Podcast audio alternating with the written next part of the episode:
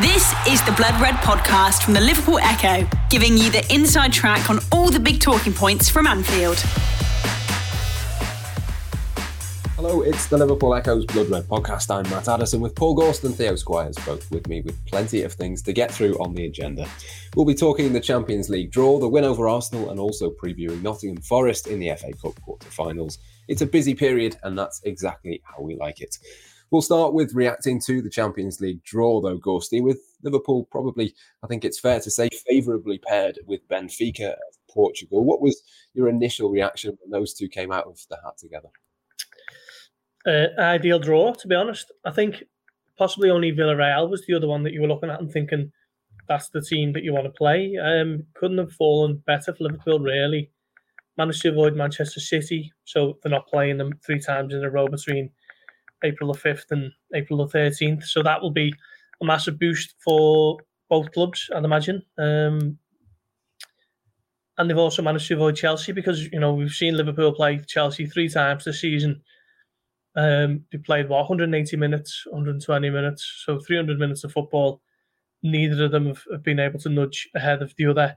And it took an almighty penalty shootout for Liverpool to win the Carabao Cup. So um, that will be one that will be cheered as well when, when Chelsea were, were drawn out with uh, Real Madrid. So I think all things considered, it's, it's gone massively in Liverpool's favour. You'd expect them to beat Benfica. I was looking at the Portuguese table before and, and the 12 points behind Porto, and we've seen Liverpool beat Porto quite comfortably home and away this season in the Champions League. Uh, they won't be discounted, obviously. Jurgen will do his due, due diligence, um, but it's a massively favourable draw, and potentially another semi final to look forward to. Um, so yeah, I mean, you know, if Liverpool are going to be going to get near this quadruple, they're going to need looks, you know, looks in the draws, aren't they, or look in the draws, and so far they, have had that um, across all three competitions, really. Obviously, it was a bit of a group of death, wasn't it, in the Champions League? But Liverpool come through that no problem. Then in the, the Carabao Cup, they played Preston and Norwich. Um, in the Champions League now that the route to the final is quite manageable. Benfica and obviously Bayern Munich, if they beat Villarreal, that'll be an almighty, you know, Titanic last four clash. But um, couldn't have gone much better for Liverpool, I, I would suggest yeah, in every element, Theo, it seems like it's gone Liverpool's way in terms of the dates of the fixtures. We now know it means they'll have five days to prepare for the Manchester City game because that game is on the Tuesday. City in the same position as well, of course, but that's still important. And even the sort of way around that is with being uh, away and, and then home, that has probably played into Liverpool's hands as well. I think in in so many ways, this is just the, the perfect, best possible scenario. Yeah, it is. I, did a piece earlier in the week when I was looking at the fixture lists and where all the quarter finalists were in their respective league tables. And Liverpool had the potential to have it tougher than anyone when you think they're in the domestic cup still. They're actually going for a Premier League title. And there was that possibility that they could have City three or four times in a row. When you've got those high pressure stakes, or even if in Chelsea again, those were the games you didn't want. Um, you're looking at these other sides, or Bayern Munich they're in a Bundesliga title race. Dortmund are fairly close to them, but Munich always win the Bundesliga. They don't have any domestic cup competitions. Real Madrid is storming La Liga, and all the others, they've not really got any other chance of silverware. So it would have just been all the eggs in the Champions League basket. Liverpool would have been almost a victim of the success and the fact that they had to find a way to navigate all these, spin all these plates to find a way to keep winning but they're one of the best teams around. And if you could have picked anything, everything's come up their way. You've got the ties taking place in the right order, on the right dates, either side of that City game. And it maybe gives Liverpool a bit of an advantage going to this City game because they've seen how tough Atletico Madrid are to play against. While they beat them home and away, that's going to be a grueling 90 minutes in Spain and 90 minutes at the Etihad for City, either side of uh, playing Liverpool, where Premier League title, first spot is up for grabs there. And then with Liverpool as well, we look at Benfica. Gorsty's just said they're miles off the top. They're, they're, fighting for a battle just to clear into the Champions League next year. They're currently in a good position, but they have actually got fourth place Braga before they face Liverpool, and then they've got a derby with second place Sporting Lisbon after they face Liverpool. So that's going to be a pretty intense fixture period for them. So if you could handpick it for Liverpool, they've got what they wanted. And if you like your omens, there is quite a nice one that's come around by the way this draw is. I noticed on the BBC Sport website today, West Ham are in their first European Cup quarterfinal since 1981. That was in the Cup Winners' Cup. They got knocked out, but that, that's all that matters. 1981. That year, Liverpool won the European Cup in Paris against Real Madrid, having beaten Bayern Munich in the semi-finals stars are starting to align for maybe a repeat this year. We'll see. Um, we always want to have a positive omen, don't we, and see where I can go with that. So yeah, fingers crossed. This is what it's all pointing to. Yeah, I've seen a few of those omens flying around, and hopefully one or two of those are correct and, and do come true. In terms of the, the rest of, of the sort of draw, Gorsty, we mentioned Man- Manchester City obviously being on the opposite side of, of the draw to, to Liverpool. They've obviously got Atletico Madrid, as Theo says there, and I mm. think that's that's a part of, of the draw that we don't often think about as well, isn't it? It's not just that Liverpool have to get through, but maybe they can get a bit of luck in terms of maybe one or two of the other sides potentially getting knocked out. I think Atletico Madrid will be a tricky one for Pep Guardiola's team. It will be, but it's not the Atletico Madrid of 2014 or 2016. They are La Liga champions, as we know, but last season, I think across entirety of European football was a bit of a strange campaign, wasn't it? Um, Liverpool beat them fairly comfortably at Anfield, and I don't see City having too much of a problem with the Etihad. Now it's in the away leg where the problems could arise. Um, Liverpool really up against it, weren't they, when they went to the um, the Wanda Metropolitano in October, was it? Um, went 2 0 ahead. Atletico really fought their way back into it and put Liverpool under hell of a lot of pressure before Liverpool got the winning penalty. So, you know, if, if you're looking at them where they might cause City problems, I think it's going to be in Spain. As I say, I don't. I, I just think City probably going to be too strong for them in Manchester. But it's not an um, it's not a gimme, is it? You know, you're looking at Liverpool's and you're thinking Liverpool have to really have had a shocker to to go to get knocked out against Benfica over two legs when away goals isn't in play. Cities is a much harder draw, and it's coming either side of that game at the Etihad, isn't it, on April the 10th, which I think could be quite significant, particularly with you looking at it with regards to the second legs on the horizon. You'll know what you'll need to do by then, and uh, Atletico won't make it easy. They'll fight, they'll scratch, they'll claw, they'll use every kind of dark art in the book that Liverpool fans have seen you know, far too often, to be honest, over the last couple of years. Seen it at Old Trafford in the week, and they'll be doing exactly the same at the Etihad. So it's not going to be an easy one for City. It'll be much easier for Liverpool up against Benfica. But I just think they're, they're going to be too strong for them over the two legs. And um, then you're looking at potentially City v Real Madrid or Chelsea, and that is a, uh, a really kind of tantalising one for Liverpool supporters to look at and think, well, who do you want? Out of those three in the final. Um, Sophie's choice, but uh, yeah, it's uh, the business end as they call it, and it's uh, it's going to be a fascinating what two months, six, yeah, eight weeks. Certainly is, isn't it? You look at those those fixtures coming up there in terms of what Liverpool have got. Obviously, Nottingham Forest that we'll come to later. If they get through that, it'll be Watford, then Champions League, Man City, Champions League, FA Cup semi final. So many big games to come. I think Manchester United and, and Everton are to come after that. It's a really, really exciting period, isn't it? and then Champions League semi final straight after United and Everton. Uh, it's a it's a very intense period. Um, I think straight after that you're talking Newcastle semi final, Tottenham, and then you're right at the end of the season. There's only two league games left. That could be an FA Cup final. It is going to be such a huge game every single week. Now I know it's a cliche when you say every game's a cup final, but it really is at the moment, especially when you think Liverpool they don't want to big up and go, oh yes, we're going for the quadruple. But deep down, we've all got that little feeling be nice, wouldn't it, if they could win all four, or if they could at least have a good go of it. Like we've seen Man City have their own little claims to it uh, a couple of years ago when they fell uh, embarrassingly short, always fall short in the, the Champions League. Whereas Liverpool, there is that added confidence to them, and it is just huge game after huge game. But then the one in midweek against Arsenal, that was a huge game. They weren't at their best. They came through it. They got the win. They got the clean sheet. Um, they are finding a way to grind out games. It was lacking from them in the first half of the season, really, where they weren't having these champions victories, where they may be dropping points where you wouldn't expect them to, or well now they've got that belief back in them. They don't have to play well; they'll still win. They can be late in a game and it's not quite going their way, and they can still find a way to get the victory. Or they've got such squad depth now that they can just throw on three players from the bench, two players from the bench, and change the game completely. Like how demoralising must it be if you're Arsenal and you're tired after going up against Mane, Jota, and Diaz, and now Firmino and Salah are coming on? How bad would it have been for Inter Milan at the San Siro when they were in control of midfield?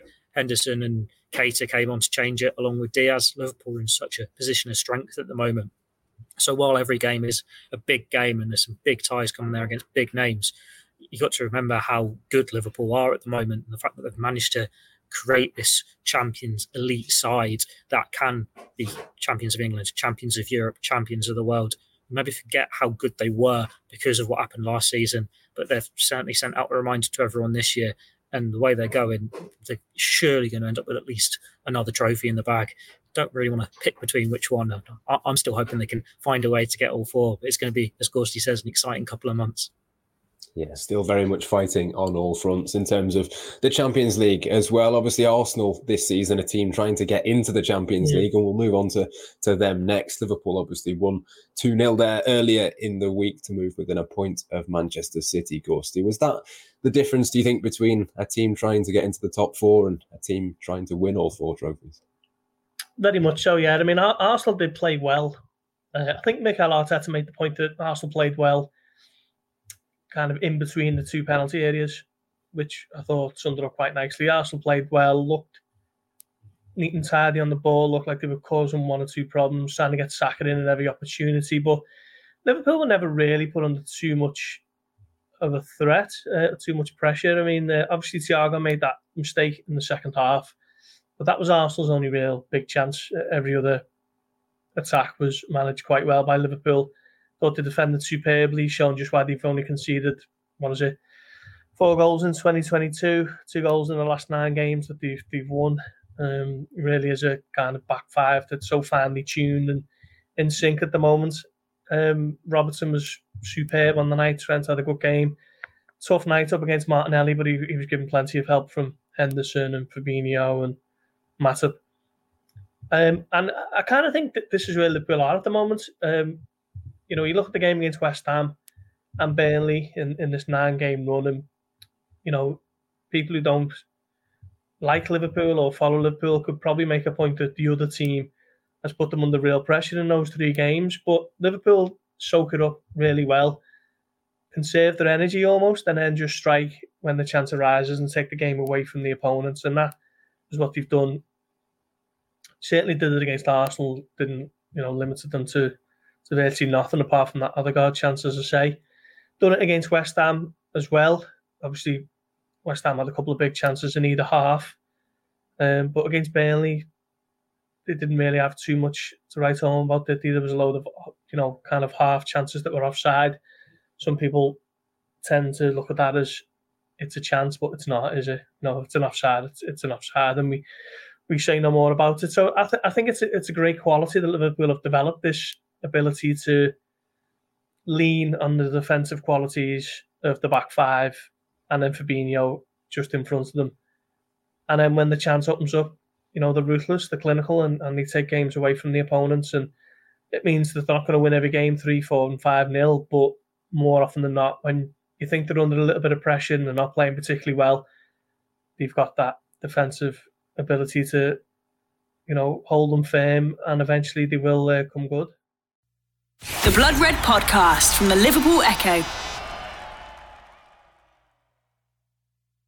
So many different goal scorers in this Liverpool squad, Theo. You mentioned the the substitutes before, and obviously Arsenal turning to the sidelines and seeing the likes of Mohamed Salah coming off the bench probably wouldn't have been easy for them. And I think it's it's probably an easy comparison to make, but it's an interesting one anyway. In terms of Manchester City on Monday, didn't make any subs in that game and, and didn't score. Liverpool scored just before they made the subs, but the, the point kind of still stands. I mean it does feel a little bit like the, the conversation around squad depth and all the options has kind of shifted a little bit. It, it does feel to me, at least, like Liverpool are, are kind of ahead of, of Manchester City, certainly at this moment in time in that regard. It's funny you say this because I've actually got a piece in the system that's currently in drafts waiting to go up, which pretty much covers this. It's when you um, look at that, break it all down City's depth really isn't there this year, and maybe it wasn't there uh, to the extent last year as well. Like they lost what, Garcia, Aguero, and Ferran Torres in January, so their attacking options are a little bit depleted, but they've still got four very good centre halves. Um, and just the holes in the squad, they didn't really sort them. Like they don't have a striker. Like Gabriel Jesus, I think he's only got four, maybe six goals, something like that this season. He's been playing out wide. He's not a proper striker. They tried to get Harry Kane. They didn't get him. So it's left that big gap. And while they're still winning games, they're still a very good side, quality side, scoring goals, keeping clean sheets.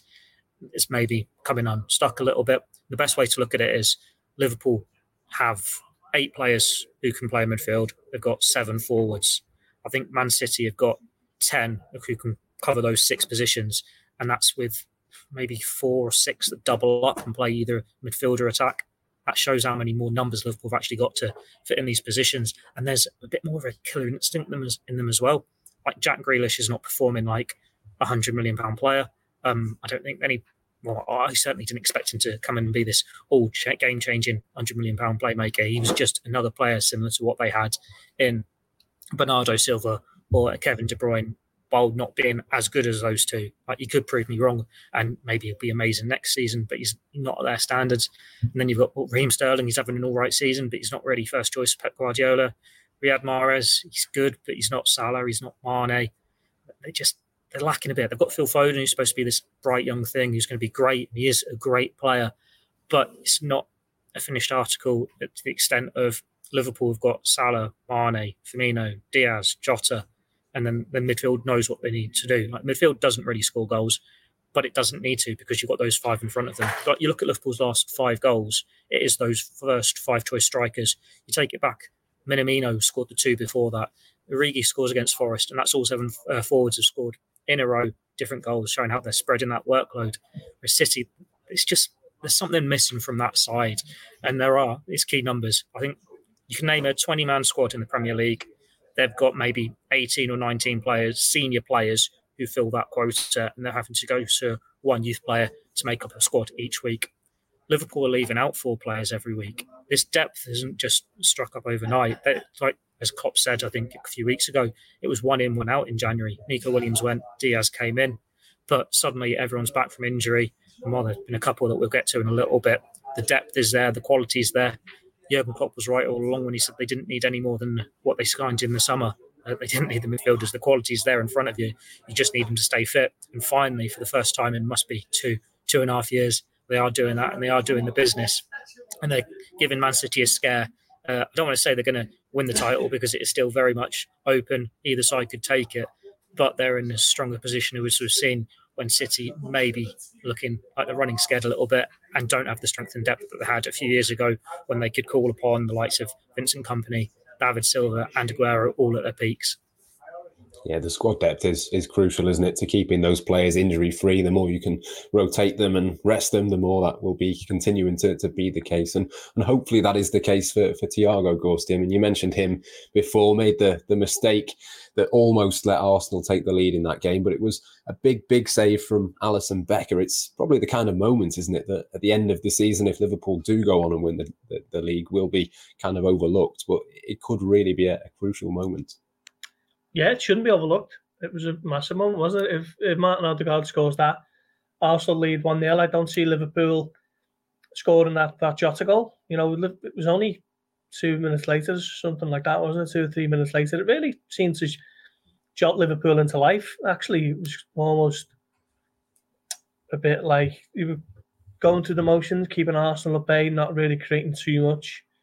Obviously, Mane had that goal ruled out early on the second half, but was almost like once that happened, kind of just shook them in, into focus. And a few minutes later, they were 1 0 up and then never really looked like it was going to be anything other than a Liverpool win. Um, so it shouldn't be overlooked that that save. It was a it was a massive save. Just kind of shows you what he's all about, Alisson. But what I what I love about him as a goalkeeper is he doesn't make incredible saves that catch the eye and you're looking at it, you think, oh, well, what a save that is. He, he does everything minimum fuss, um, closes off his angles, doesn't go to ground very easily. Players try to take it around him and he, and he stays on his feet. you know, clo- which as a result closes the angles. He just does everything to a world class level to mean that he never has to make those stunning saves that you're going to see on highlight reels at the end of the season.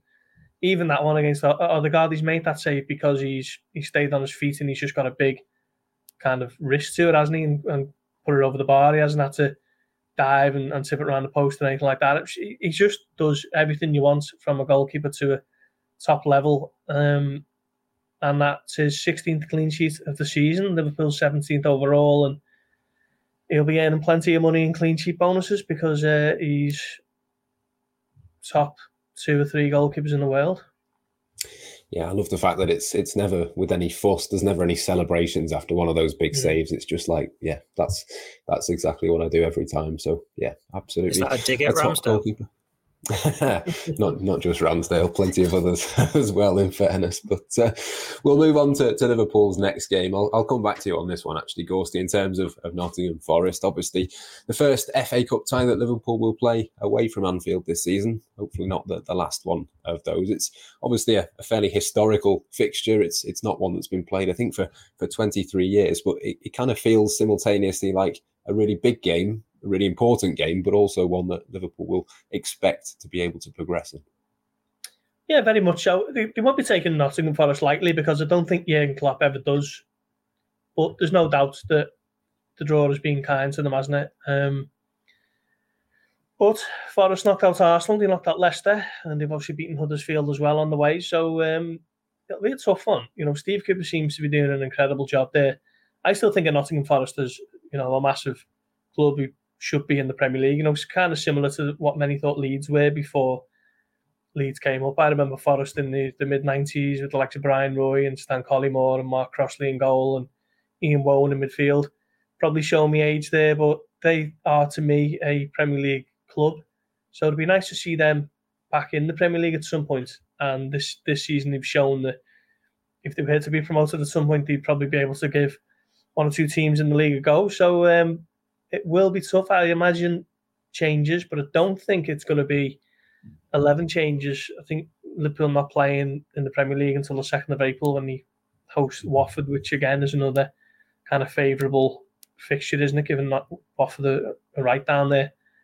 I think we will see changes, but I wouldn't be shocked if we'll come to our team selections, of course. But I, I, I would be shocked if you see a Van Dijk in there or a Robertson and or maybe even a you know a Sadio Mane or you know someone like that. So um, I think it's a good opportunity for players like Joe Gomez, um, possibly Alex Oxlade-Chamberlain or Curtis Jones, but it's not going to be wholesale changes. And, and Liverpool, if they are professional enough, should do enough to get into the uh, last four of the FA Cup.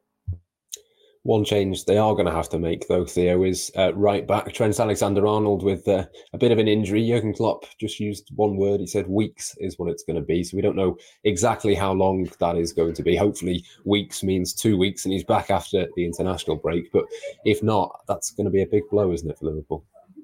Yeah, it is. It's the one position they can't really afford to lose a player in. Like they've got quality reserve options all over the pitch apart from at right back.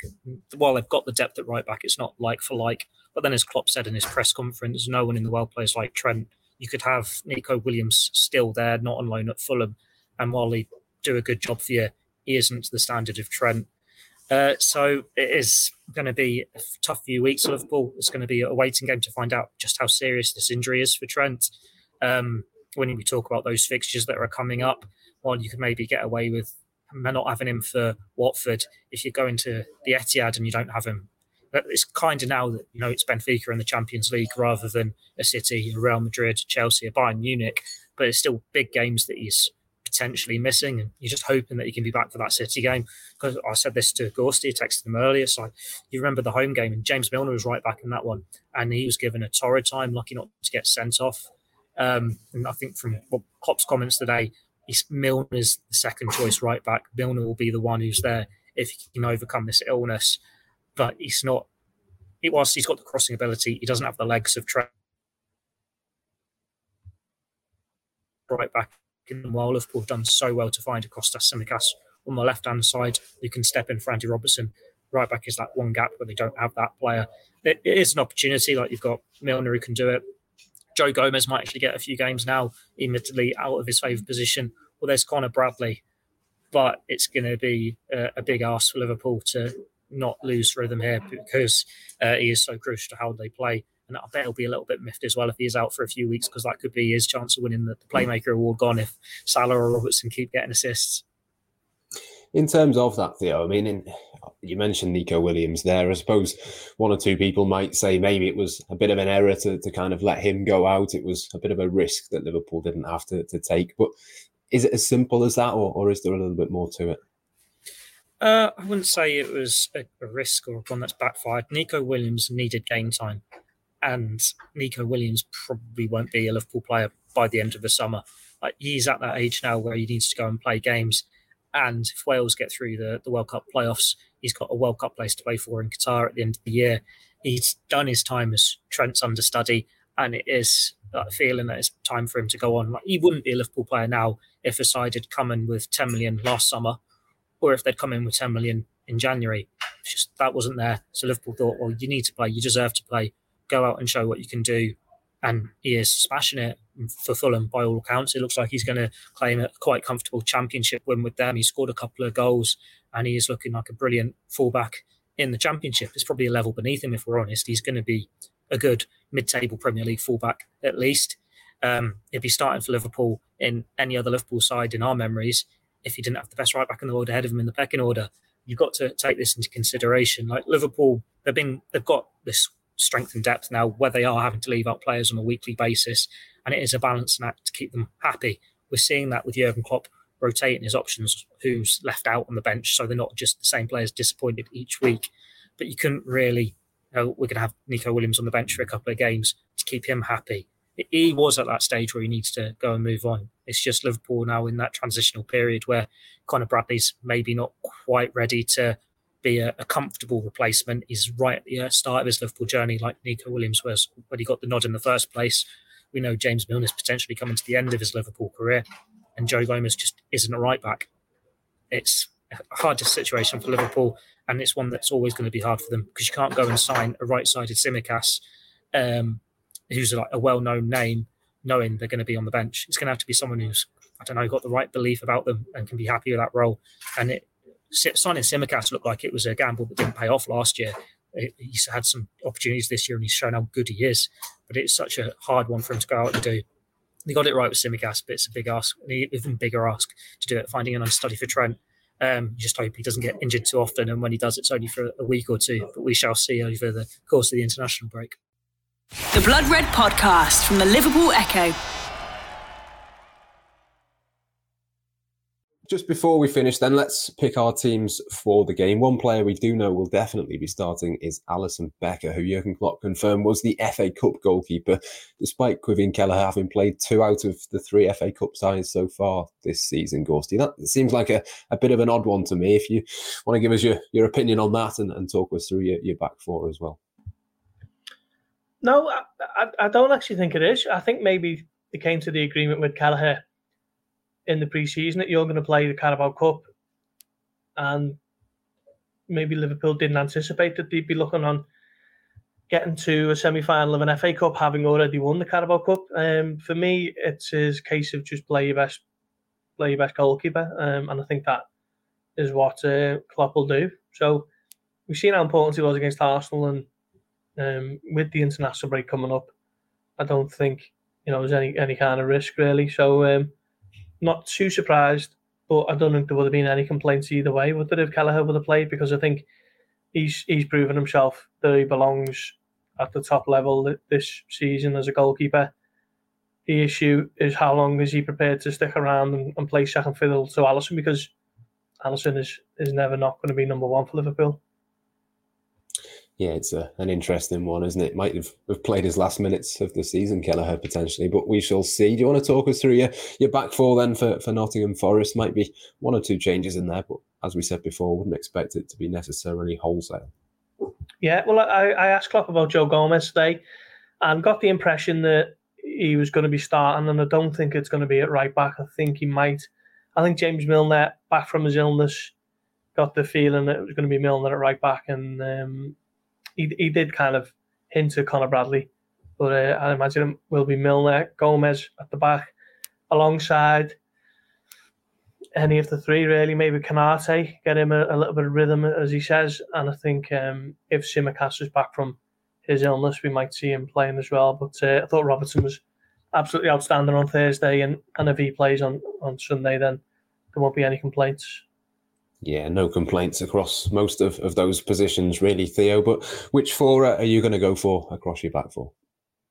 Um, yeah, I'd imagine it's going to be wholesale changes at the back. If you're hoping Milner and Tsimikas are fully over this illness, otherwise you might have to consider Bradley or maybe even Gomez at left back. But you'd like to think that it's enough now for him to go in. And then I suppose look for in this fortunate position where um, it's the international break and Joe Gomez isn't in the England squad. Joel Matip won't be called up because he's retired from international duty. So they have got rests coming up for like Matip anyway. But even then, is there. So you'd imagine Gomez, Konaté, Milner, Tsimikas. seems fairly straightforward one to give these players some minutes when the likes of Van Dijk and Robertson Matip have been so crucial to all these clean sheets week after week for the past six weeks, two months since the last international break, pretty much. Yeah, I'm perfectly in agreement with both of you there. I think there could be a couple of, of changes there. I suppose that's the, the thing, isn't it, with these wholesale changes? It, it doesn't necessarily be uh, isn't necessarily noticeable anymore. But we'll uh, move into the, the midfield then, Theo. I'll, I'll stick with you if you want to talk us through there. I think I'm going to go Fabinho, Elliott, and Jones. But again, there's there's plenty of options to pick from. Yeah, this one's a, a bit of a trickier one because I think Klopp surprised us in the last round where he started Henderson, and you think, well, it's two number sixes in this squad: Henderson or there's the dog again, Henderson or Fabinho, and it's always for the domestic cups you rest Fabinho. But I think it was pointed out in the press conference. Henderson's played 40 games this season. He's played a hell of a lot of football. Maybe he is needing a rest, and he'll go. Both of them will go on international duty, won't they? England have got a couple of games. I'm sure Fabinho's in the Brazil squad. Um, can't really recall who they've got, but we know it'll be far away, whoever it is. Um, and then you've got basically four to choose from who'll go around, sign them, rotate. Because I don't expect Thiago to play. Um, you'd rest him. He's even though he's got international break off. You think it's a chance to give Keita, Oxlade-Chamberlain, Jones, or Elliott's minutes. Um, would you go for experience? Do you go for youth? Do you go for the future of the club, expecting to sell one of them in the summer? It's toss up, toss a coin. It's between any of them. I think when I did the um, start eleven changes, I went for the experience of Oxlade, Chamberlain, and Keita because it's hard to keep the older players happier. But um, yeah, we'll, we'll see. it, it, could be any of the four, and I don't think we'd have any complaints if it was Jones or Elliott. No, absolutely not. The uh, Brazil fixtures, Chile and Bolivia. So you are correct. It is a long way away. Gorsty, do you want to talk us through your midfield? Yeah, I think Curtis Jones probably is in there somewhere. Um, I'm just wondering whether they need a little bit of solidity in terms of a Henderson and or a Fabinho. Probably not both. Um, be mindful of the injury, the injury factor. Um, but I'll go with Fabinho, Jones, and whenever Oxlade-Chamberlain's played with Jones in the same midfield this season, it hasn't quite worked. So maybe I'll go with um, of course, Naby Keita, another good option as well. I'll probably stick with you as well, Gorsty, for, for the forward line if I can. I think probably Mohamed Salah was a little bit of a, a doubt potentially for this one, given what Jurgen Klopp said earlier today. But which three are you going to go for? Uh, I think you've got to give Minamino a go because he's been the, the cup hero so far this season. He's scored nine goals, and I think about seven of them have been in the cup. So I think he probably deserves a go. Um, and then Firmino and shall we say Diaz? Uh, Divock Origi might be a bit harsh on him, but um, yeah, I'll go with Diaz on, on the left, Minamino on the right, and Firmino down the middle. Same for me, except I'm going to go for Sadio Mane, I think, on the left. Theo, which trio are you going to go with? So that's not the same for you then? I did say apart from. um, I, am I'm, not going for Diaz or Mane. I, I, I think Origi. Um, you, you need to give these players minutes as well, even though he's probably going in the summer. I think Minamino on the right. Firmino, he's not in the Brazil squad, so he'll start through the middle, back from injury, back with a goal in midweek. Uh, hopefully, he can get another goal to his name. And yeah, Origi's time on the left is due a goal. Uh, he was so, looking so good before he got that injury earlier in the season. He started the last game uh, in this competition, linked up well with Minamino. So solid enough front three. Should have enough to see off Forest. You can still make five substitutions. So if they really need to, you've got a Diaz, a Jota, a Mane. It's not bad options off the bench, is it? No, certainly not. Whoever doesn't start will still have a decent chance of getting onto the pitch at some point. Those are our teams then. We'll see who's closest to being correct on that one. Just before we go, we'll do our usual match predictions. I'm going to go for my staple 2 0 to Liverpool. I actually changed it up for the Arsenal game, said 2 1, and obviously it was 2 0. So should have stuck with that. So I'm going to go back to that one. Gorsty, how do you reckon this one might play out? Yeah, I agree with you on this one, 2 0. I think they might score fairly early on, withstand a little bit of a Forest onslaught, and then get a, uh, a late-ish one.